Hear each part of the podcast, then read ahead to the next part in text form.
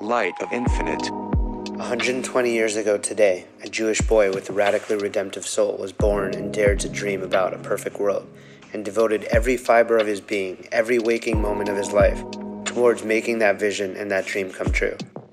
This is how Rabbi Mendel Kalmenson spoke of the Rebbe to a packed crowd last night at the Saban Theater in LA, celebrating 120 years since the birth of the Lubavitcher Rebbe. Few years ago, Rabbi Bachman, the Chabad emissary at the University of Maryland, gave me a copy of Rabbi Mendel's book, The Positivity Bias. A letter from the Rebbe in the book changed my life when my mom passed away. Today's article on Chabad.org explains how. I'll read just a little excerpt from the article. Erez Safar was particularly taken with the Rebbe's response to a letter writer who wrote about his hardship and troubles despite leading a very blessed life. As Kalmenson noted in a particular point in the book, the Rebbe advised that the words and feelings of gratitude that we express to God for the blessings that we already have in our lives could actually become the vessels for new blessings to flow into our lives.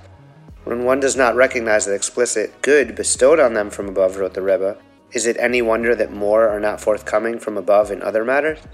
A year and a half later, my mother passed away, and I remember the book and that letter. I launched two projects Don't Block Your Blessings and Light of Infinite. The former asked people to share about how they are seeing the blessings in their lives. Almost immediately, Safar said, people began posting videos. The Don't Block Your Blessing initiative has morphed into an online festival hosting hundreds of speakers from pop culture to share their blessings with an online audience. Safar, a Torah and Kabbalah columnist, said that the fact that the Rebbe took positivity to such an extreme is just inspiring, and a reminder to be so aware and mindful of how we talk and how we can manifest our own positivity.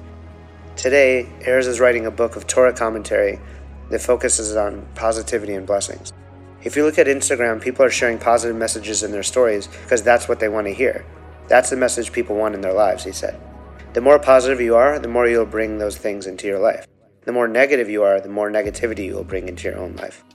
Check the full article on Chabad.org by searching positivity bias or by inputting my name or Mendel Kalmenson's name. Dive in deeper at lightofinfinite.com.